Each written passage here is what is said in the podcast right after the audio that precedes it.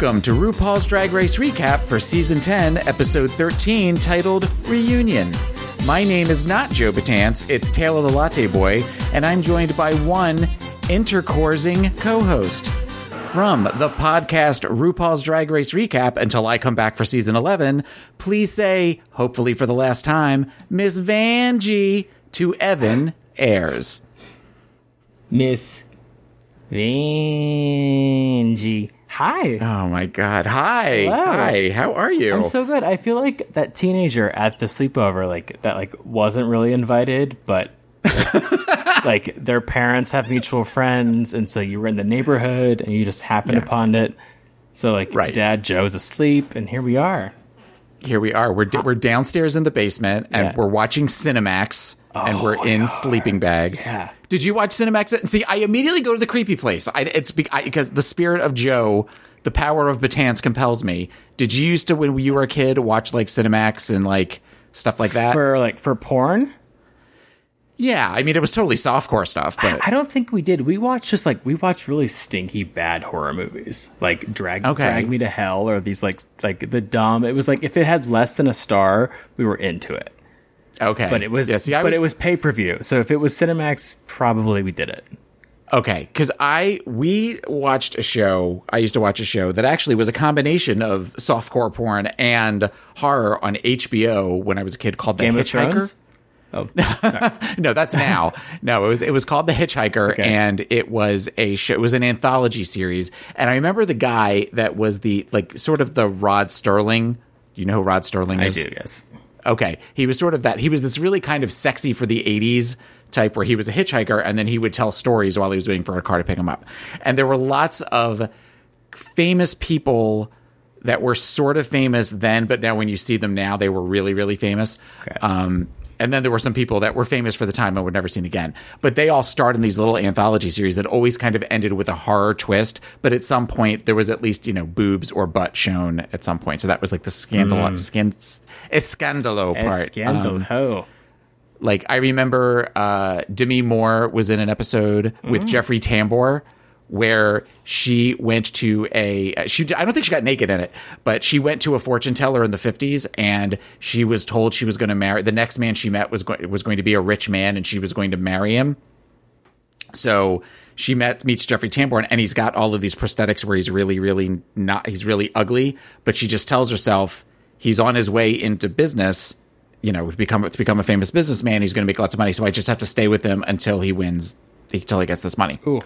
So she's with him forever. She's with him for a while, and things aren't working the way they wanted to work out. And then she ends up meeting somebody that supposedly is going to be, um, i- i- is like is going to be rich or something like that.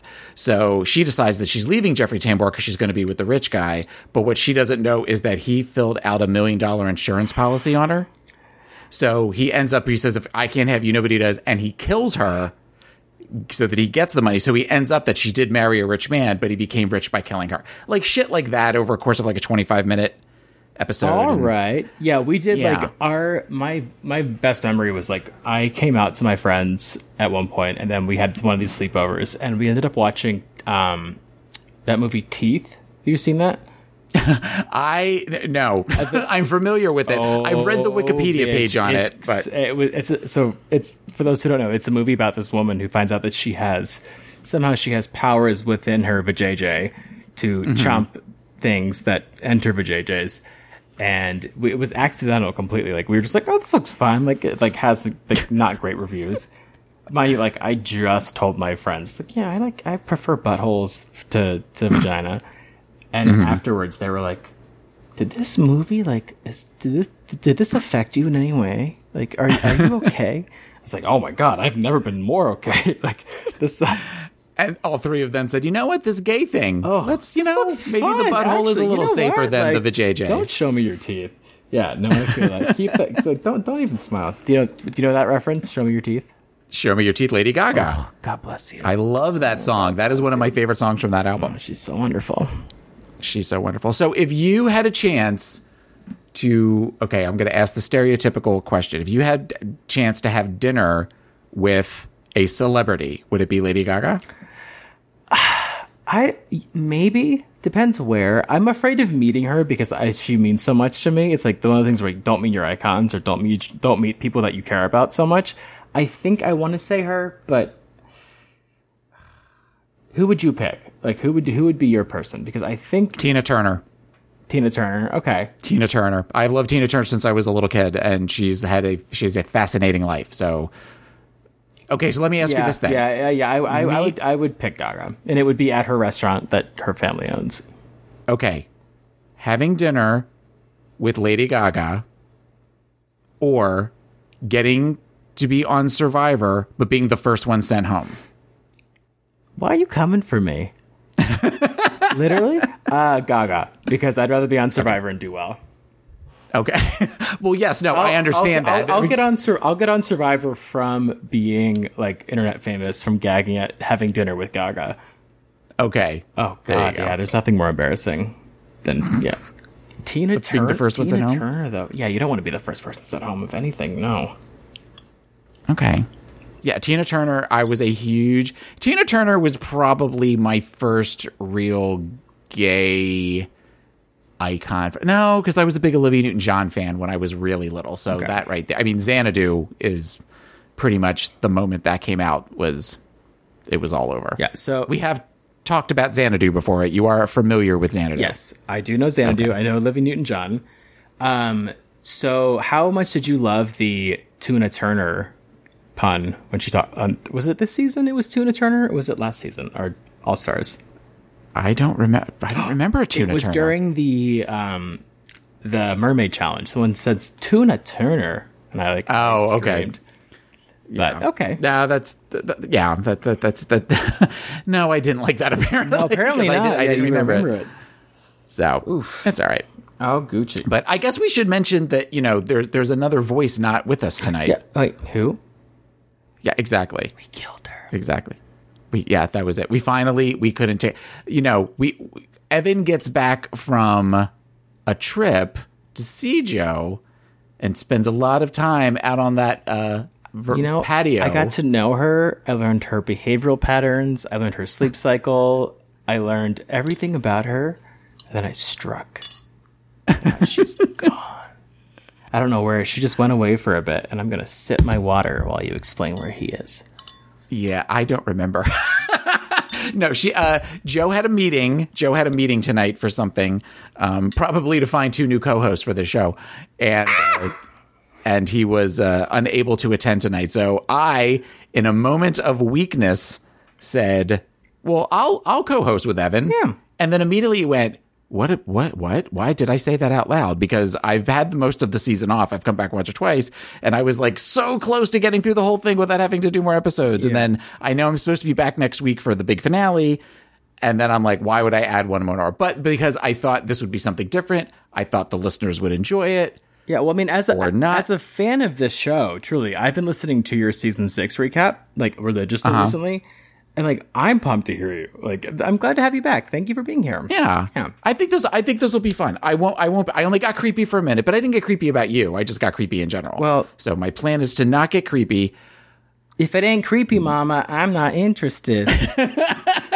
Oh, crrr. oh, that was a bad one. Hold on. Oh, crrr. yeah, I can't I can't, can't do, do the, the mouth click. So, which is why my husband is a, not a happy person. No. Um oh, okay. Womp, womp, womp. Okay. so, oh no, we can't do the womp womp right now. not The- yet. Leave Joslyn Fox out of this. Yeah. Wah, wah. Um, okay, so let's get started. You ready? Let's go. Yeah, I'm ready. Oh, let's let's go. Do you know what that's from when she does that? I actually don't, and I didn't need That- I didn't even notice that she does it until she.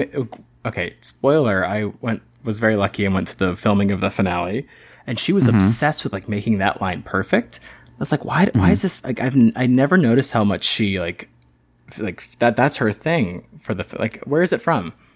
It's from Mommy Dearest. Oh, She she likes to pop little Mommy Dearest references into at least each season. There is at least one that she kind of throws in. Okay. the one where she opened the door and she had the um the face mask and her hair in curlers oh yeah. From a couple seasons ago. That's from Mommy Dearest. Shut, and shut I know your that stick in pie holes and go to bed. Yeah, I oh, something it. like that.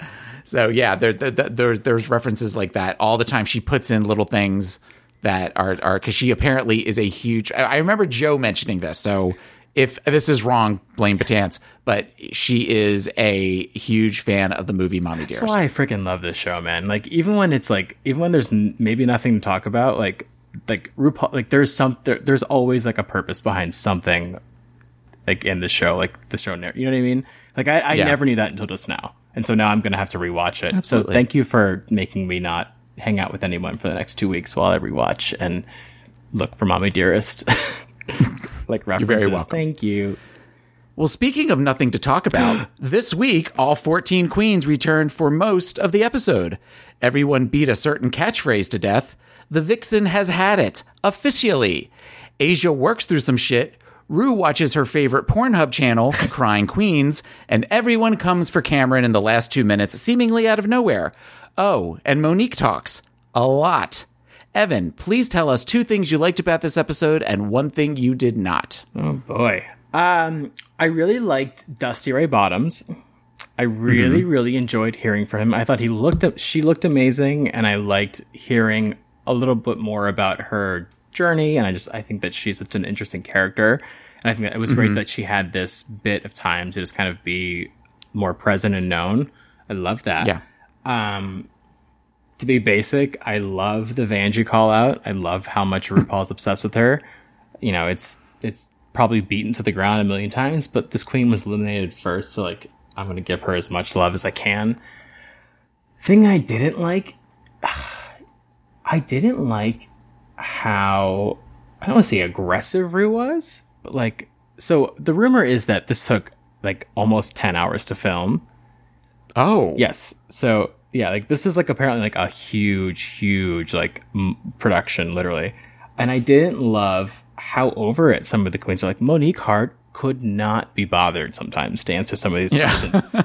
like, oh, so I mean that that's you know kind of subjective, but what about you? And what did you think? I, I as, Okay. as I know that you are a professional, you're a professional fish, and I was the whole time I was like, oh my god, Ru, you're gonna have so many thoughts on Ru's like. Oh, we're we're gonna talk about that. We're mm, definitely gonna mm, talk about that a mm. little bit later on. I Can't wait to see um, how this turns out. And it might not turn out the way you think it you think it does. Um, I'm trying to think two things that I liked about it. I thought that the reading challenge at the end was better than the ones they picked on the episode. I thought some of them were Dusty came for Kameron and it it was funny even given some of the stuff that happened before and after that. It was a funny moment. Um, something else that I loved about the episode, three words, the popcorn dress. I loved that look. I loved the texture of it. I loved the aesthetic. I just loved everything about it. Um, the thing that I didn't like about the episode would probably be the and, and I know that it was a big and she was a big part of the episode of, of the season would be the, the amount of time Kardashian. s- Yes, exactly. Absolutely. Absolutely.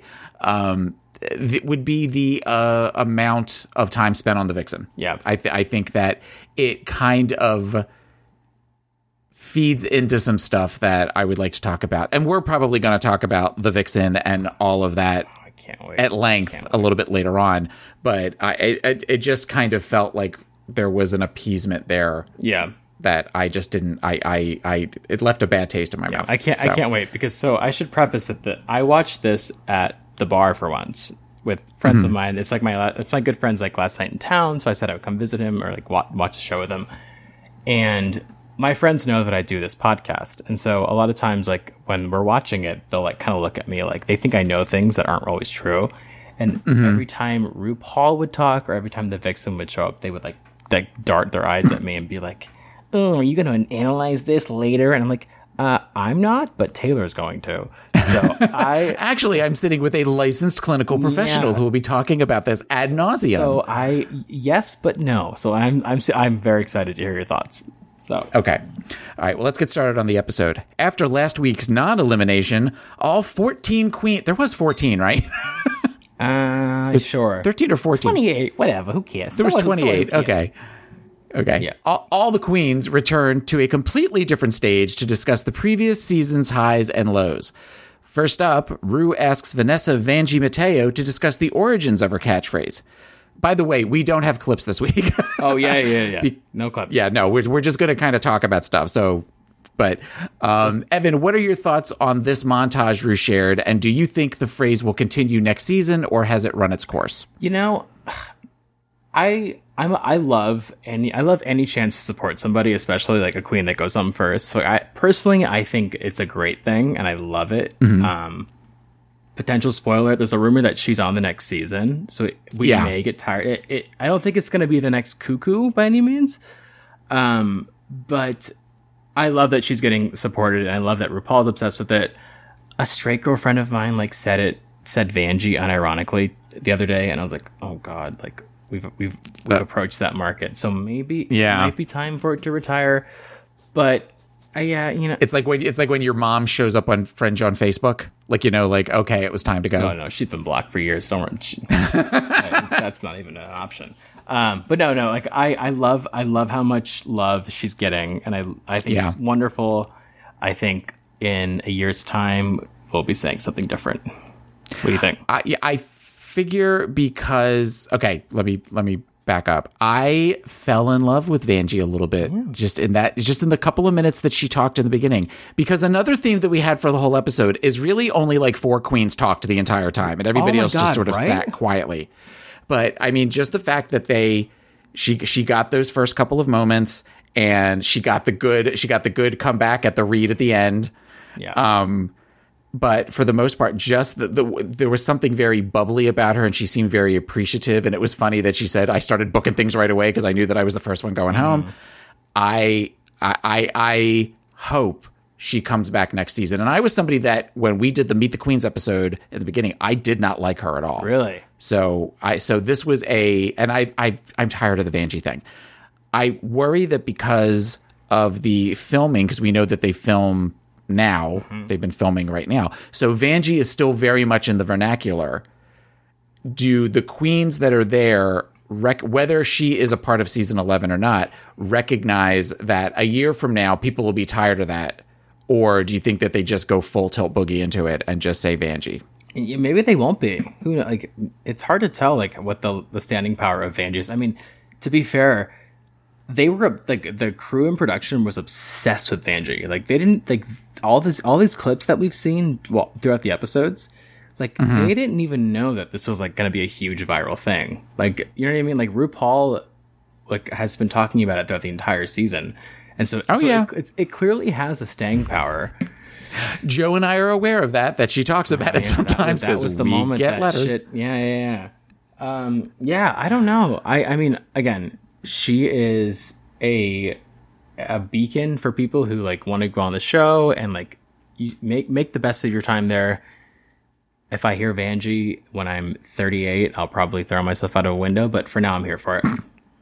Okay. Well, you can't tell me that because then I have to fill out paperwork. If you're threatening suicidal oh ideation, oh then I'm like, oh, great. now, now, I, now, now, I, now I got forms well, I got to fill is now out. a good time to talk? I can docu sign it to you if you want. oh no, you don't have to sign them. I just have to sign them. That's mm. all that's needed. Okay. I've I've done Baker Acts before. People are like, "Well, what do I need to sign?" I'm like, "Uh, nothing. The police are on their way. God, no, no. You just you just sit there and and rock gently. the, co- the cops don't know my real name. Don't worry. all right. Um, next up, we are treated, and I say that in rabbit ears. Let me say that again. Joe, take that part out. Next, we are treated to a montage of the Vixen arguing with other queens throughout the season, particularly Aquaria and Eureka. The discussion with Aquaria is tepid except for Monet's reaction to being misrepresented, but when a major argument from Untucked between the Vixen and Eureka is replayed, and Ru shares her opinions and questions, the Vixen states she only came back to thank her fans and walks off the stage, never to return again. Until next week's finale, we can assume.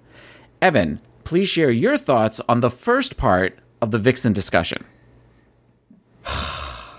I and by that I mean the from to when she walks off the stage. Yeah, I mean, I I want to support her and I want to like I I completely respect and understand like her the arguments that she's making and her perspective where, where she's coming from, but it was it's so shocking and frustrating that like she doesn't realize she didn't realize that she was going to have this conversation like and on a platform of this television show. So it almost seemed like she mm-hmm. wa- like she had so much time to prepare for this, and yet she was still ill prepared, and it like showed clearly. I don't know. It, like it, it, it's upsetting because again, like you want to support everybody, like that's what the whole point of the show is. Like everyone love everybody, blah blah. blah but like she clearly could not handle it. It's like I, I don't I don't have a lot of like nice things to say, but I don't have a lot of things to say that are like constructive. You know what I mean? Like I, I think she I, again. I watched this at a bar, and when she started going in, people were no one booed, no one was like no one was like yelling. They were like, oh god, like how do we how do we react to this? Like you could tell she was going through something. Yeah, I think that. Okay, I have many Yeah, thoughts. please, please, please Um, take take this hot potato because mom mom mama's not interested.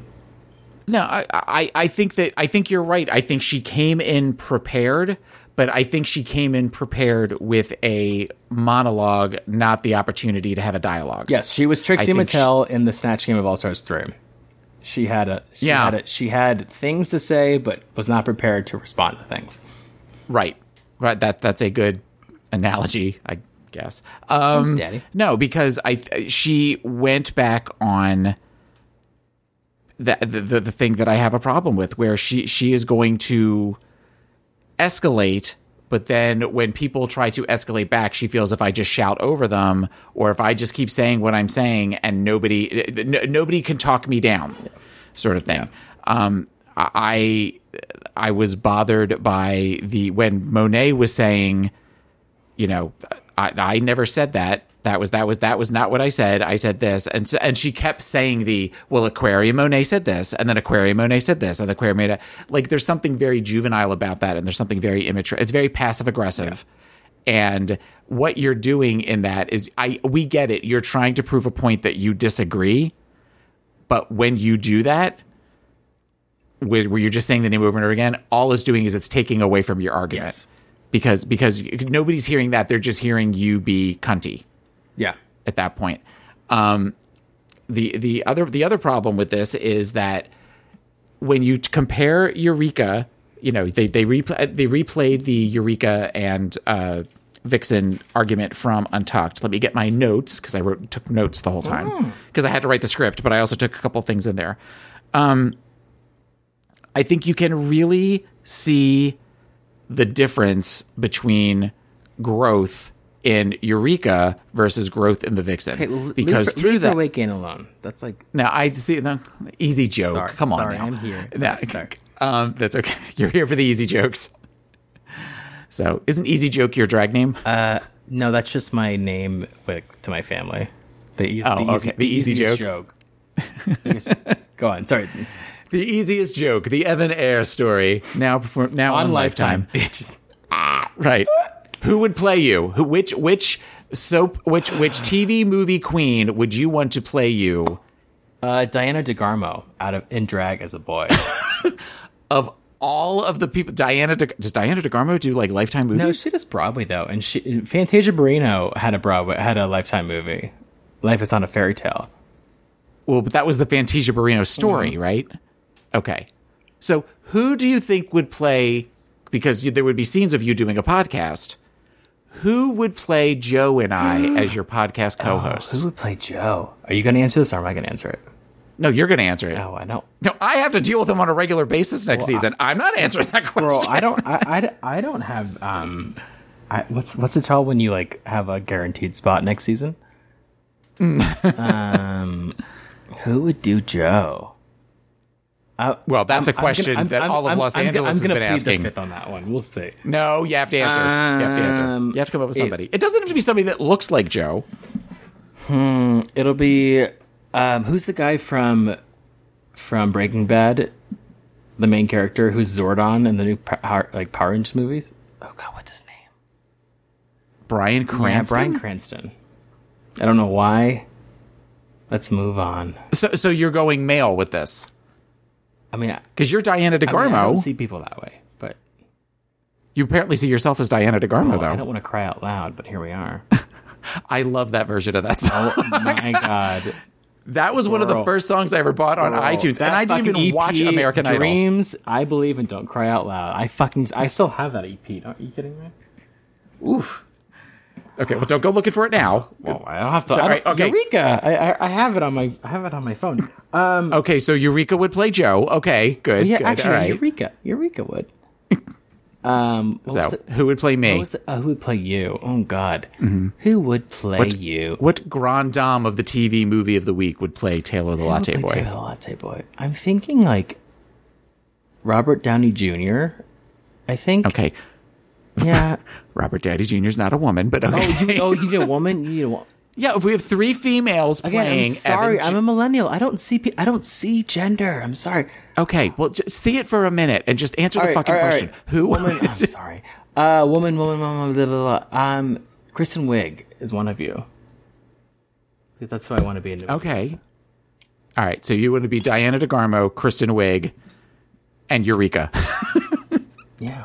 The magic, ma- magical trio, the three of them. Magic. Could you? the adventure begins. I, I haven't watched that um that Queer Eye reboot, but could you imagine? Or can what what, what do they say? Can you believe? I haven't watched the Queer Eye. I haven't watched either season yet. Okay, but we're getting Sorry, off sorry, topic sorry. from the Yeah. Vixen because I don't want to talk about the Vixen, but I want to Look talk at us about the Vixen. diverting from the Vixen. Um, so yeah, the Vixen was angry and I think the I wrote something here and I can't remember what it is, but the the the, the level of professionalism was far too much. yes, clearly, clearly. I think the moment when Ru started asking questions or started challenging her as far as the you had a choice. You said you were going to start shit. You literally walked in the first day and said, I'm going to fight. Not I'm going to fight for the crown. Not I'm going to fight for my spot. I'm going to fight. And then proceeded to fight, you know, and to instigate things. That's the word I wrote that I couldn't read. Instigating. I mean, she instigated the whole Aquaria Cracker thing where she said, no, too vague Yeah. you know and when ru challenged her on that i have i, and I was telling my husband about this on the commercial break Th- that is a very clinical thing to do and as much as i hate when ru gets all new agey counselor that sort of stuff i actually really enjoyed a lot of the interventions for lack of a better word that ru did with various queens this episode. Um, particularly with that, because I was thinking to myself, I would say the exact same thing to her. Well, no, it's not that you had to do it. You had a choice, you know, you know, where she said, well, I felt as though I had to say that. Well, no, because there were 11 other queens sitting around you that did not feel as though they needed to say anything. So what made you about that? And when she realized that she wasn't going to win or that Ru was right, but she wasn't going to admit that, that's when she got up and walked out. I have had clients do the exact same thing to me. Where I've challenged them on something and I won't let it go because they say said things like I had to do it or I can't do this. And I'm like, no, you have a choice. Everything we do in life is a choice. That is a big thing that I say with my clients. Every single thing we do. To some degree, breathing is a choice. We choose to breathe because we can hold our breaths. There are ramifications for those decisions, but ultimately we choose to go left or right, good day, bad day, good food, bad food, whatever it is. And I have had people that get so pissed off at me, they've they've stood up, they told me to go fuck myself, and they've walked out. The problem with that is, usually a couple weeks later, they call me and schedule another appointment because they realize what I said. There is some truth to it. And I think that Ru was definitely challenging her in a way that nobody else could because to some degree, I think that she held Ru at a higher level than she did all of the other contestants. Hmm. Okay. Yeah. I can see that. So uh, I, I think that it's it there is a sadness to that that she can't get there, but we're going to talk about that in the next section. Sorry, I'm like I'm taking a um, moment to like compose myself because you kind of came for me. I'm sorry to tell you that I told you to fuck yourself. Well, we, we weren't going to. Technically, I can't share that with everybody because that's confidential. Because you know, so we'll just have to we'll have to edit this part out. No, I guess it's kidding, fine. kidding. Sorry. So uh, okay, but but the one thing did I say? I I said that. Okay, hold on. I just realized that I forgot something that we went off on a tangent. The Eureka versus Vixen thing. When Eureka and Vixen were discussing with Ru, you know, could you, do you feel the same way? Do you not feel the same way? Is there anything you could have said different?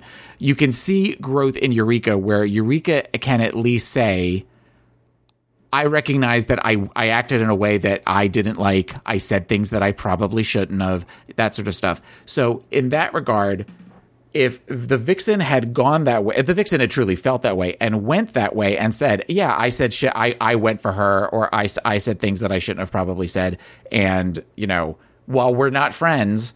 I regret some things said. I think that there would be a lot more respect for the vixen, and I think people would have seen her in a different light. Yeah. But that whole double down, digging your heels in, you know, it's it just it just doesn't work. So often, it just does not work. Yeah, no, I agree. And again, the the point is that like the Eureka, the person who probably has the the more the bigger moral obligation to apologize, like admitted to like her faults or her shortcomings in this situation, like was very upfront and like she was very very very direct and like where she was wrong and like how she could grow, and the mm-hmm. vixen just like wasn't. And, I- and I respect someone who like stands by what they say or how they feel, blah blah. But like, she just didn't do herself any favors here, and it was like, it, it- And I would disagree with that. I would disagree because I think she did do herself a favor because I think she guaranteed a spot on All Stars, on a future All Stars, because I think that the Vixen, because I think everybody, every All Star season needs a villain. true. And I think what she did was she cemented her status as a villain. And that is something that if she were to decide to do it, I mean, I don't know what the relationship's been like since she walked off the stage, but I just have a, fe- I said that to, uh, my husband. I said, well, we get, well, she'll be on All Stars 4, All Stars 5. That's a guarantee. I don't know about that, but uh, okay. Okay. Well, I just know by what I, I'm not a big Reddit person, so I don't know what the, Oh, what oh the do you have a life? Did, can you do things? like, yeah. I went through a brief phase a couple of weeks ago where I was all on Reddit, and then I'm like, you know what? I want to because now I knew season 11 stuff was starting, and I, I heard things about All Star Four, so I pulled back a little It's bit. too much. But and then Joe, because you guys went to the finale, Joe, I talked to Joe on the phone, and I said I don't want to know anything. I just asked him a couple of general questions, and at one point he went, "Yeah, you don't want to go on Reddit until after you see the finale." So I was like, "Okay." So I've avoided it for the last couple weeks. Yeah, yeah. After the break, Asia expressed concern about the Vixen and worries that the other queens are not helping her. Ru discusses how the Vixen does not seem to be ready for the help that Asia feels she needs. This presents a conflict for Asia, who feels strongly that queens help each other. Evan, what do you think about Ru's responses, Asia's sadness, as well as the reactions of the other queens to the whole Vixen controversy? I think Ru's reaction was probably very genuine, and like I think that she meant well. But you know, good and goddamn well, she was so ready for that Emmy nom doing this. like,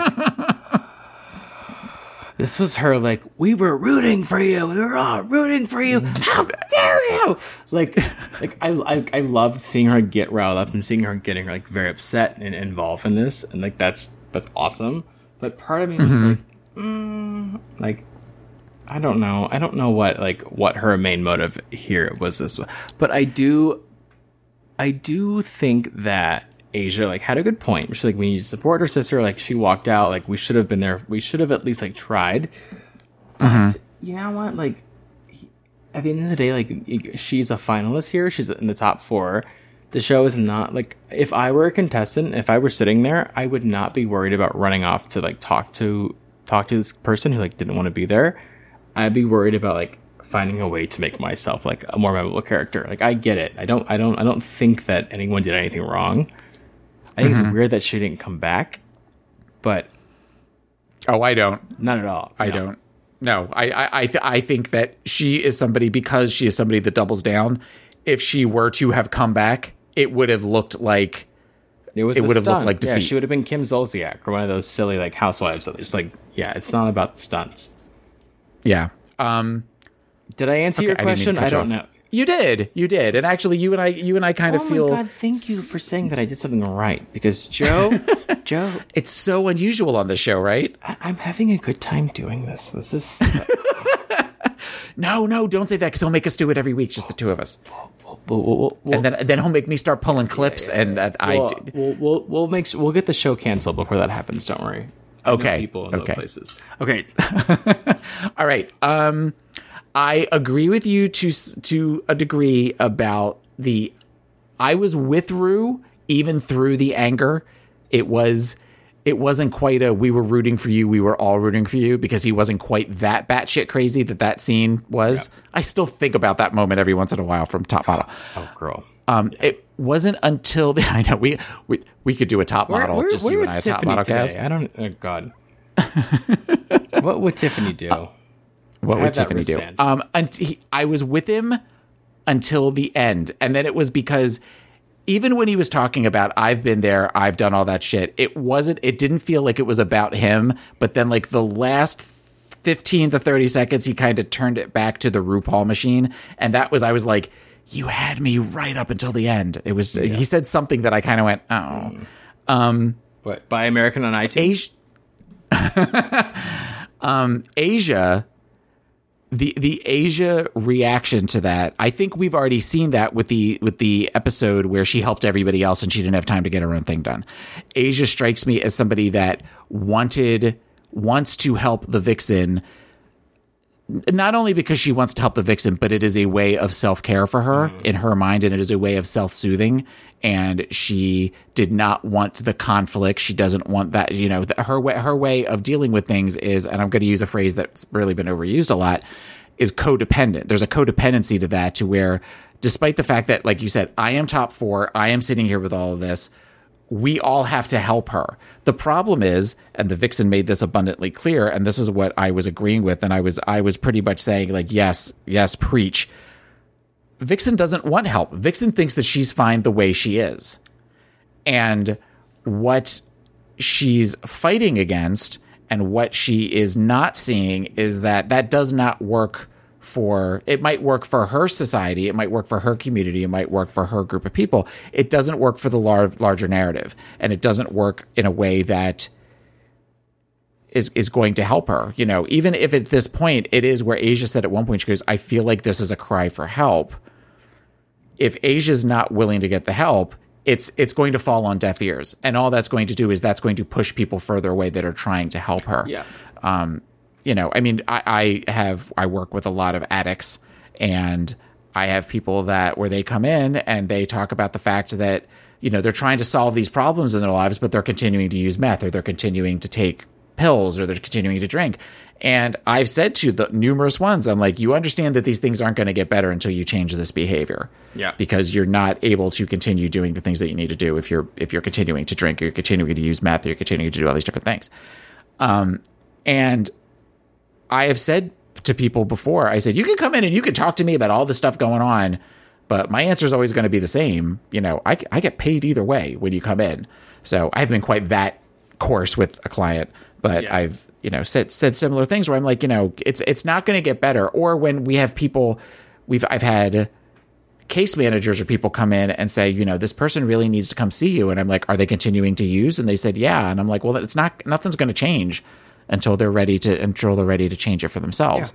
Um, mean- and I feel like that's where we are with the Vixen. Yeah, I mean, as someone who struggles with addiction on a regular basis, like I completely, completely like resonate or like that, like that, that is, I that means I get that a lot, and like that's something that's very like very pertinent to me. And my thing with the vixen is like, to, if you if we're gonna like compare this like to addiction or something, it's like it seemed like her. It's to me, it seems like her identity or or her her character up and at this point has been about just like being the center of controversy or like she's like not the victim but she's like she's she knows that she's the bear and that her her identity on the show is about how she either reacts or responds to someone else coming for her. And like that's what am i trying to say here? Um she's so much more than that and i like i wish that i wish i, I think that drag race wanted to show that but like i just i don't think they gave her i don't think she gave them the chance to do so and She got in her own way. she got absolutely she got in her own way and you know like eureka for example like said you know like eureka apologized blah, oh here's what it is like it's one of those things like where the call comes from within inside the house like like with Mm-hmm. addiction it's like she is fighting her own demons within herself and she's assuming that people like eureka are coming for her um, in a grander scale of what she's mentally dealing with, if that makes any sense. And I don't think that that's always the case, and it just it just it, it stinks because like she is a very talented person, But I, and I would I would agree to that. I mean, she had some amazing looks this season, Did she? and her s- no, she the um, I loved the denim look. I remember really ooh, liking that, Oh, she did. Yeah, yeah. and she had a look where she was in all red Or where she that I Oh, remember really really liking. Okay, you're right. You're right. So those those two I remember sticking out. Um, I then I also remember like the pool noodles and stuff like that that she looked stupid, but drag. but the, she had a couple of looks that I I want to say the fire look might have been my favorite look for that week. Well, she won. I don't won remember. that challenge, so that would be fine for you to think that.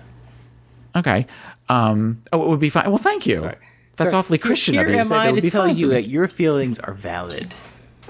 There you go. Um, I was going to say something and it went out of my head that fast. Uh, oh, you know, we, we talked about like the addiction, you know, possibility of addiction of things like drugs and, and alcohol and stuff like that. But drama, there can be an addiction to drama and there can Oh, be an addiction to yes. anxiety and there can be an addiction to conflict. Because if we're in the middle of conflict and we're in the middle of screaming at somebody, we don't have to focus on ourselves. We can focus on Eureka. We could focus on Aquaria. We could focus on Ru. What did what did could focus Ru- on all what these did other Ru people. say to, what did Ru say to Katya like at one point? She said you're addicted to the anxiety, yeah. and she like maybe, maybe she was shocked by that, but that, that's a real thing. Like like Mm-hmm. feelings, or I think in my experience, addiction is coded with like uh, a response to a feeling, and then how you deal with that Yeah. feeling is up to you. Some people deal with it by doing certain things, and some people deal with it by responding to feelings or behaviors. So, addiction to anxiety absolutely is a thing. Oh yeah, I've got a, I've got a guy that uh, I've been working with for two years. Two years I've been working with this guy, and he is depressed. Well, I'll just leave it at that without getting into his stuff. But I have come to the conclusion, and I have shared this with him, that he is addicted to the depression, which is a very uh, you know, it's it's very dangerous to say that to people, especially if addicted to depression. But he is to a point where th- th- nothing seems to work with this guy. So it's it's it's where you say to yourself, okay, well, so then is this the the option? And he eventually came to a place where he said, I there's a really good chance I might be. That it's just easier, better the devil you know. Well, I mean, yeah, not to be super dramatic or sad, but like I that's my mother to a T. Like my mom and I do not speak for that exact reason. She has mm-hmm. is a very very wonderful person but is very depressed and chooses to cope in certain ways that aren't healthy and her her understanding of what is comfortable and happy is being depressed. And like that that's her Yeah. thing, that's her crutch. And I, I've told her, I was like, girl, I love you to death, but like I, I can't be around that. And like that's you know, you got you gotta want it for yourself. But people truly do um better the devil you know and better the the emotion that you know how to respond to than than something unfamiliar. So I get why the vixen reacted this way. I get why you know what I mean? Like it's it it it's it's easy to judge as an outsider and when you're watching this on TV, but it's uh it probably sucked to be there and probably sucked to be the vixen dealing with that. So as much as I disliked her like behavior or her actions, like I want to respect her as an artist, someone who's on the show. So like that's you know I don't know. I would challenge Asia in saying that the best thing that they could have done for her to help her, because she said she wanted to help her, was let her walk. She did. Let her walk, and no, I, that's what I'm saying. As far as that, where they said, where I think it was it was Asia that said, "Vixen, come back," Oh yeah, yeah. and then nobody went out and got uh, to, to the best friend. I mean, it might have been where she came back, she screamed and yelled at everybody, and then she left. I I don't know, but if if this happened the way that they're portraying it to happen, you know, it sort of is like where people with addictions. You know, and I, I don't mean to keep using the addictions analogy, but it's the easiest one that kind of pops in my head is where they have to hit bottom and they have to lose all that support and they have to lose, you know, their job, their house, or whatever it is to get to that point of where they say, I need help. You know, and everybody's bottom is different, but wow. it's, uh, hey, I, I, have, but, I haven't um, bottomed yet, but I've definitely left a room and no one's come after me. So they've clapped. They've clapped So- when I've left. So I feel that though. Oh, okay. Well, that went to a dark place really fast. Um, she kids. I know. So, all right. So, are we done talking about the vixen? I think so. Okay, so we'll, we'll probably talk about the Vixen a little bit next week at the finale, but otherwise, all of the Vixen drama. This is the official putting the pin on I it. I mean, yeah, yeah. Okay. All right. So, mirror moments became a major theme for almost half of the episode, with backstories for Dusty Ray Bottoms, Monique Heart, Blair St. Clair, and Yuhua Hamasaki all discovering moments and all discussing moments and relationships that have been a struggle for them. And we could talk about all of these individually, but is there a particular mirror moment from this season or one of the ones that they showed earlier tonight that um, spoke to you on a personal level?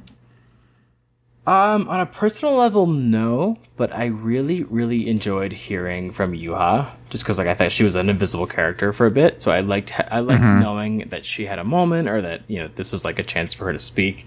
I thought was really nice. Um, I mean Blair's Blair's thing again. I'm not someone who's been through that, but I just I love that she has taken this platform and and responded so well so well to the um responsibility of speaking up and just like being a voice and an advocate as someone who like, is kind of more timid or quiet generally i thought i thought she's just she has just handled this so well. So i just i loved seeing her continue to be so poised and so composed.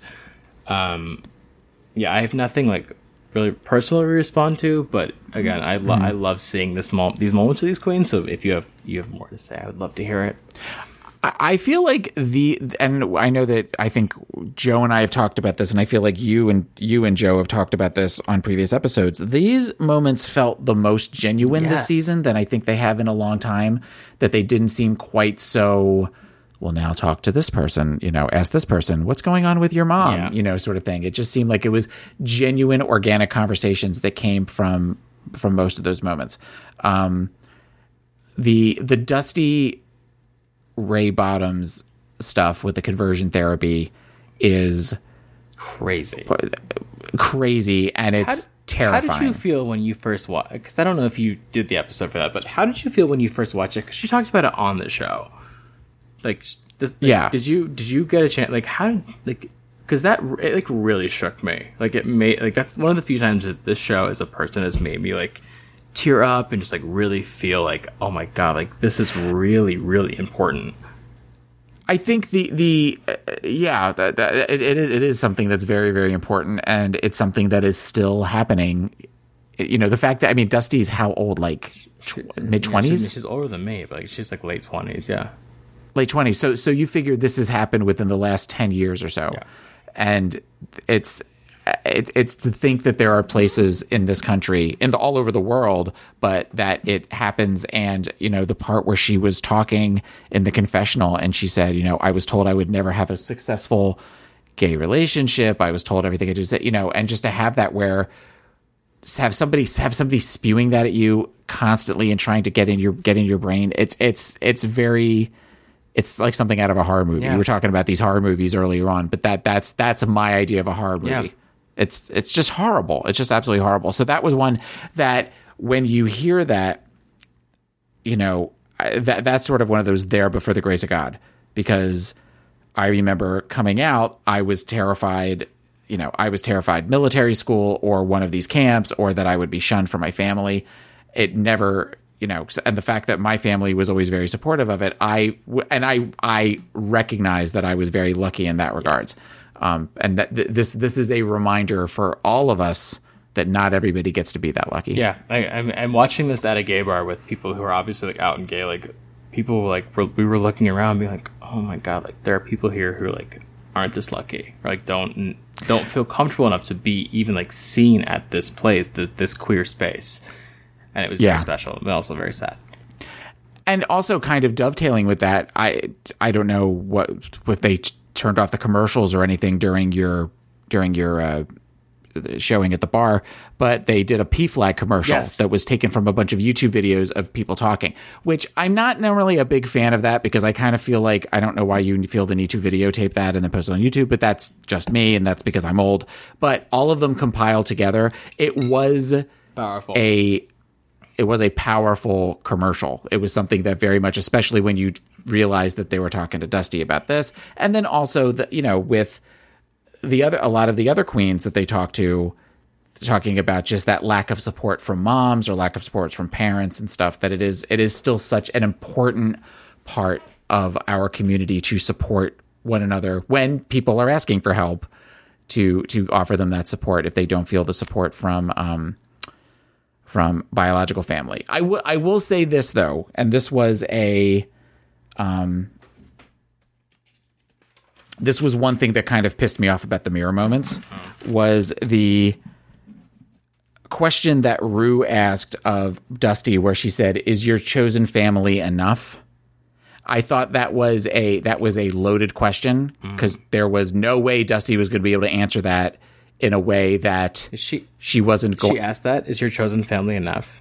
Yes. So, so do you feel like your chosen family is enough? And Dusty got a look on her face that I, I said to Babalu, I said, that's a shitty question to ask somebody. Because that just sort of felt like, you know, and I thought that Dusty handled herself really well as far as the way that she answered it in that I am so grateful for, you know, not only my chosen family of all of the other queens, but also when I have kids coming up to me with t-shirts, dusty t-shirts and they want my autograph and stuff and I just don't understand why there are other people in my life that refuse to want to support me in that way. So I thought that the way she she she answered it very diplomatically, but that was like that was really one of the few moments that Ru had this episode that I kind of went, "Oh, that's that's not a that that, that, that that's a that's a dangerous road to go down, especially when I would encourage you to go back and watch it, watch the episode like when you get it on iTunes or whatever, and watch the looks on D- Dusty's face. There, there seemed like a lot of the crying this episode was. It wasn't just the I'm gonna my lips gonna quiver and I'm gonna have one tear. There were some borderline ugly cries that I mean, you figure Asia did one, Dusty almost did one, Monique had a moment. It was there were some just not. Kameron had Kameron was starting to have one at the end, which we'll get to later. But uh, it it was just a very there was a lot of emotion this episode. Which I'm sure RuPaul loved, but yeah, no, it's like it's a little, it's a little, a little too deep. I think. Yeah. Mm. But that's but that's that's what pays sure, RuPaul's that's bills. that's, what keeps the lights on. Lights on, bitch. Oh, you, you keep stealing these things from my mouth. God damn. So we're just I'm just thankful she didn't pull out 14 framed pictures of children. Oh, is it say, too, Vanessa. Is it too for me to pull these out because I have them ready. Yeah, I, I I- I made sure when you all submitted your application that I got all these pictures. So you know we might as well use them while we're here.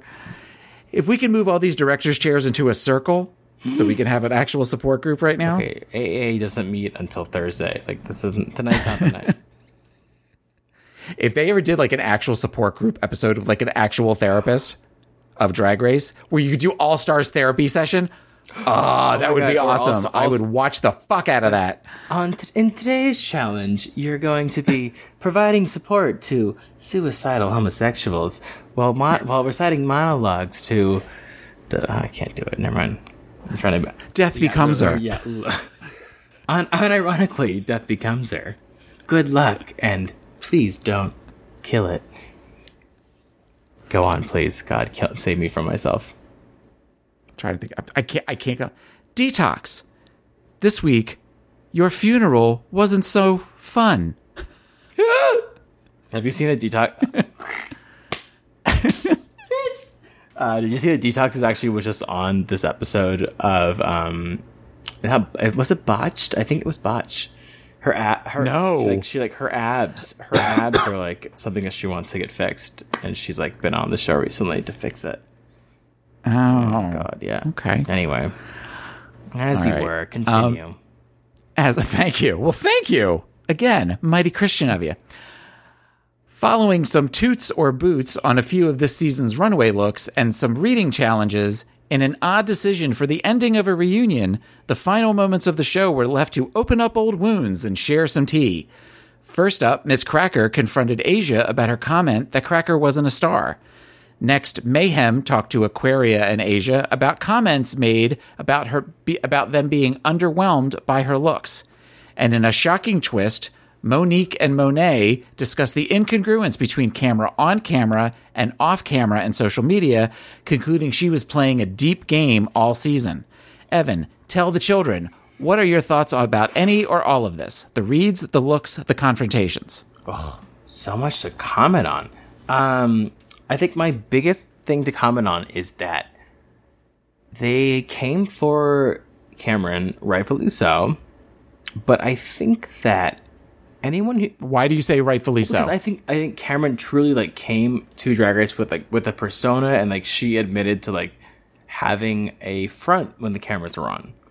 But like mm-hmm. if you come to drag I've talked about this right, if you come to Drag Race and aren't prepared to think about like what you say and do on camera to follow you for the rest of your life, like she probably was terrified of like things that she would say. Like I I think I would be in my head so much if I went on that show. So I think that she had the right intention, but she executed it poorly. Because I think that she is like I'm, I'm sure she's like a very like she's not a mouse. She's like she's a very like outgoing, confident person. But like she just she she she didn't. It, I mean, it was very obvious in the way that the show talked about her. Like they they ignored her for the first half completely. And then when when she finally was forced to be a character, they kind of mentioned like, oh well, you were like mm, you kind of like were non-existent, and like this is this is on you pretty much. Yeah. Um, so I thought that that was rightfully a rightful criticism, but like I don't blame again. I don't blame Kameron for like I think again she didn't do a good job at it, but uh, i have more, I have yeah. talk to me, please. I, I I was surprised by it. yeah, just because not- it seemed she's to come out of yeah, she's like not a confrontational person. Like like she never had beef with anybody. So they all of a sudden chose And- like, oh well, you know, now now that we're here, I'm gonna, you know what I mean? Yeah. No, I, I, I and that was where ba- Babalu and I were looking at each other like, where the fuck is this coming from? Like, this is just seems so out of the ordinary until hmm. because it seemed like it seemed like it was out of left field until she had a moment and and Monique brings it up. She had what I'm calling the Valentina moment because last year with the Miss Congeniality Award, Valentina was very, you know, I want to thank everybody and da da da da da, and then everybody started on her, and for a split second, right before she told Farrah Moan to shut up, her face changed. And Kameron did the ex- if you watch because that's when that's when uh, Monique goes that's it. That's the girl. That's the one that I want to see. Yeah. that's the what you know you you you you just let it slip for a second. That was the moment where I was like oh shit she was playing a game. She was playing a game this whole time in some way so it, it- to which bravo for going through an entire season of just being you know poor little drag queen country mouse and then coming out I, I was it's impressive and terrifying at the same time Yeah, I mean, and Joe Joe would say like, "Oh, you're an idiot. Like you you knew what you were signing up for. Like don't don't do this. Like you, you know, th- this is on you to to not to this is on you to be yourself. You know what I mean? And mm-hmm. I think that he, I think I would argue that like I think probably he was just probably scared and stressed. But that is still stinky. I don't know. I didn't like that. It Yeah. was just weird because like no one's ever had problems with Kameron before. You know? Well, but uh, but apparently they did because the last moments of the episode, when everybody went through and said who they think should be crowned, the su- nobody picked Kameron, and they kept flashing back to her face. Well- and the last time they showed her face, she looked like she wanted to Do cry. you think she should have gone through? I don't think she should have been. T- I no. Yeah. I I I I was surprised when I think Joe let it slip early on in the season that she was she was top four. To me, I you know I know that you guys have rumor mill and all, but I so I kept expecting something, and other than her being sort of like the lip lip sync assassin for the season, that's really that's that's that's not enough. I, I think it's enough. I think she deserves to be there, but I do understand like why. Like, objectively, of the four, she is She's the weakest one. card is the most likely to be like submitted to parents to like have a council like meeting. Like she, like her Yeah. her grades are not good enough to like continue on. Yeah.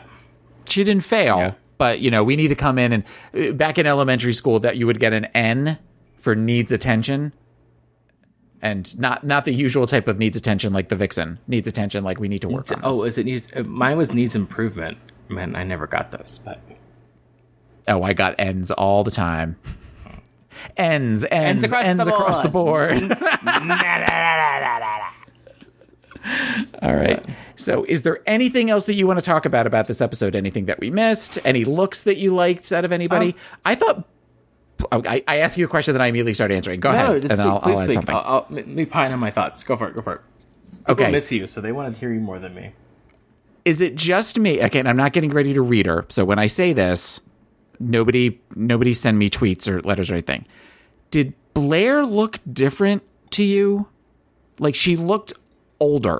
And I don't mean that like where all of a sudden she looked 40, but I meant like she went from looking less like a little boy to a man, a young man, but a man. Um, I wouldn't. I, I thought she looked amazing. I don't know that. Oh, I, I thought she looked amazing too, but I know that, you know, when she would do, when she was on season 10, there were times that she kind of looked like a boy playing dress up in his mom and doing a fierce, doing a fierce look, but it still looked like a little boy in a dress. Maybe because she was sitting down and not like she was kind of sitting still. You notice it more, but I didn't notice that Yeah. at all. So I thought her hair looked great. I, I She loved her wig. hair. God bless her. So I love that song too. That song and that video. That video is so my aesthetic with the 50s and like the, Oh. you know, the gloves for now or never. Pouring the alcohol down the drain.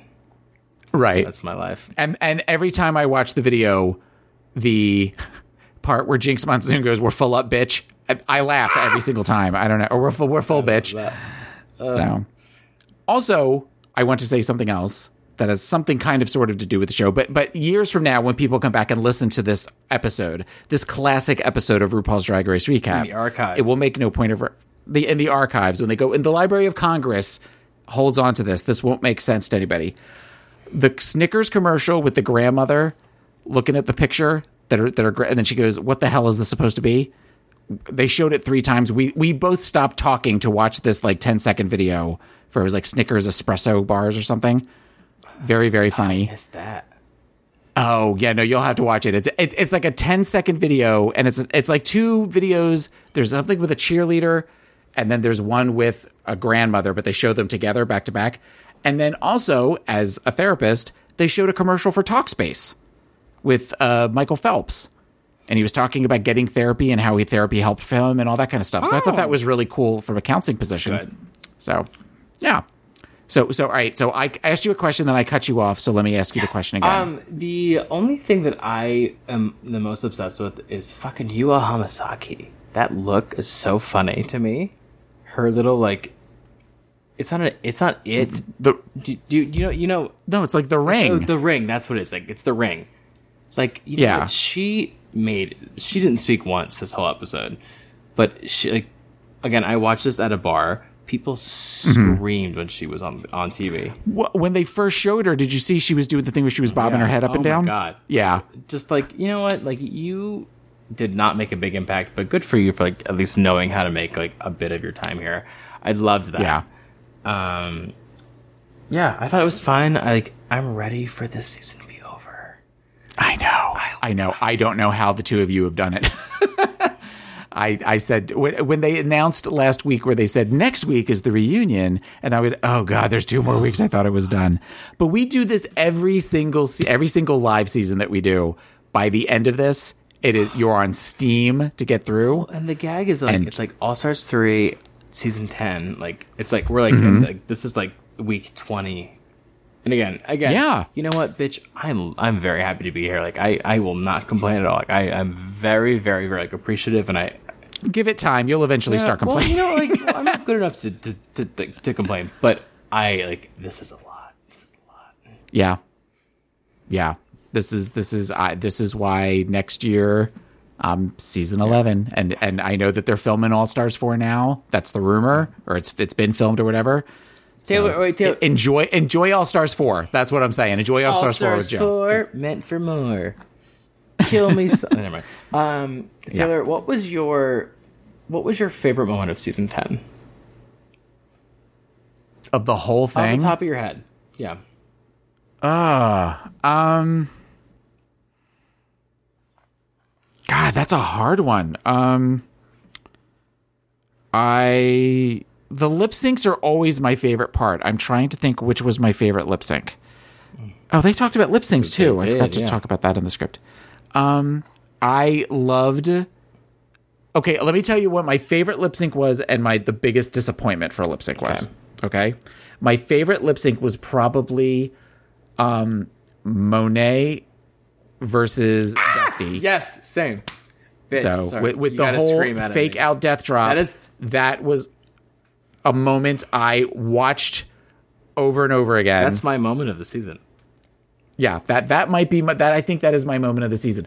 My most disappointing lip sync would be um, Monet and the Vixen for uh, uh, oh my god, what's the name of that song? Monet. Oh god. Carly Rae- No, no, no. It was Mo- it was um Monique Heart and the Vixen. Oh, cut to the feeling. Carly Jepsen. Cut to the Yeah. feeling. Cut to the feeling because Cut to the feeling is one of those songs that I learned about a year or two ago and that is a that song to me is so joyous Right? and so happy and I have wanted them to do that as a lip sync and when it's I remember when it started I gasped Yeah. because I was like oh my god they're doing this song and it was such a lackluster performance on both of their plus I didn't like the Vixen and then it was was it Monique or was it It was Monet Monique and the Vixen.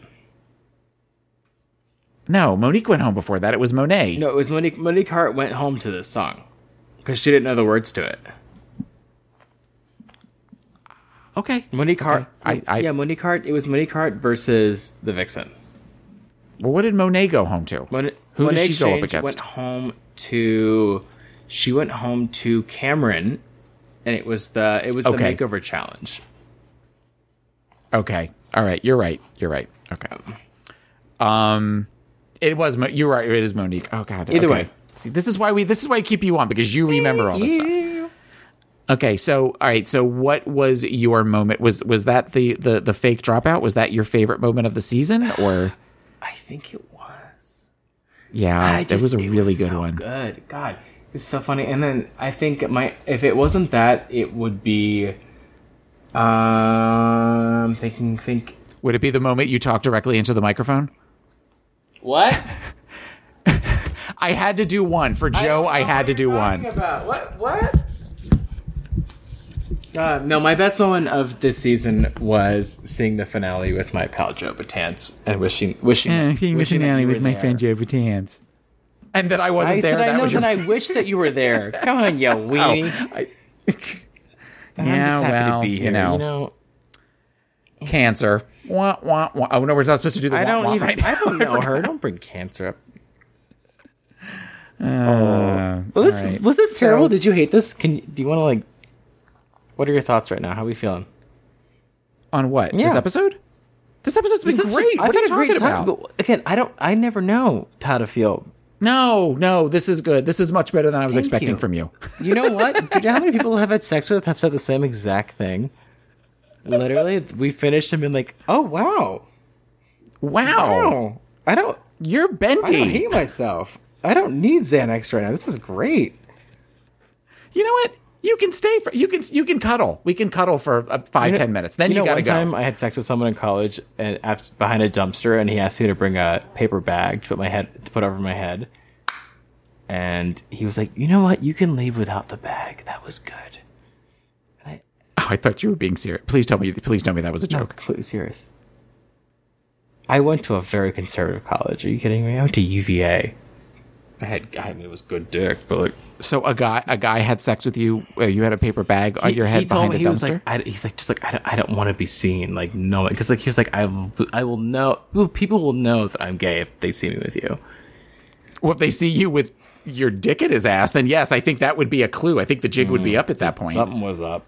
And it was not just a jig.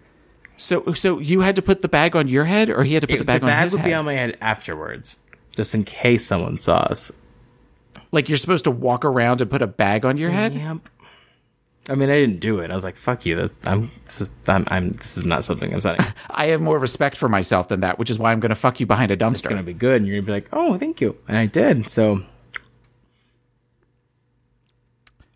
well, well, that this week's concludes episode. this week's episode. Wait, did you? that concludes this week's episode of RuPaul's Drag Race Recap.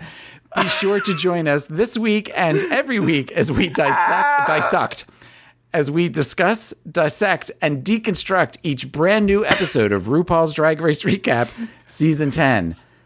Special thanks to Joe Betance for letting us do this Yeah. episode, this dumpster fire of an episode that we've was done. fun. You know what? It was fun. I very much I'm- enjoyed I'm this. So, I I'm very, so happy very to much spent to actually talk to you and spend time with you. Thank you so much for doing this with me. I really appreciate it.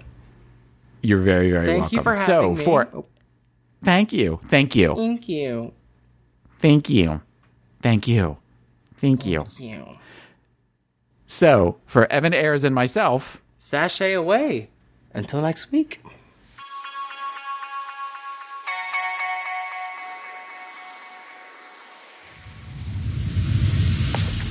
Want to share your thoughts about Drag Race? Email us at dragracerecap at gmail.com.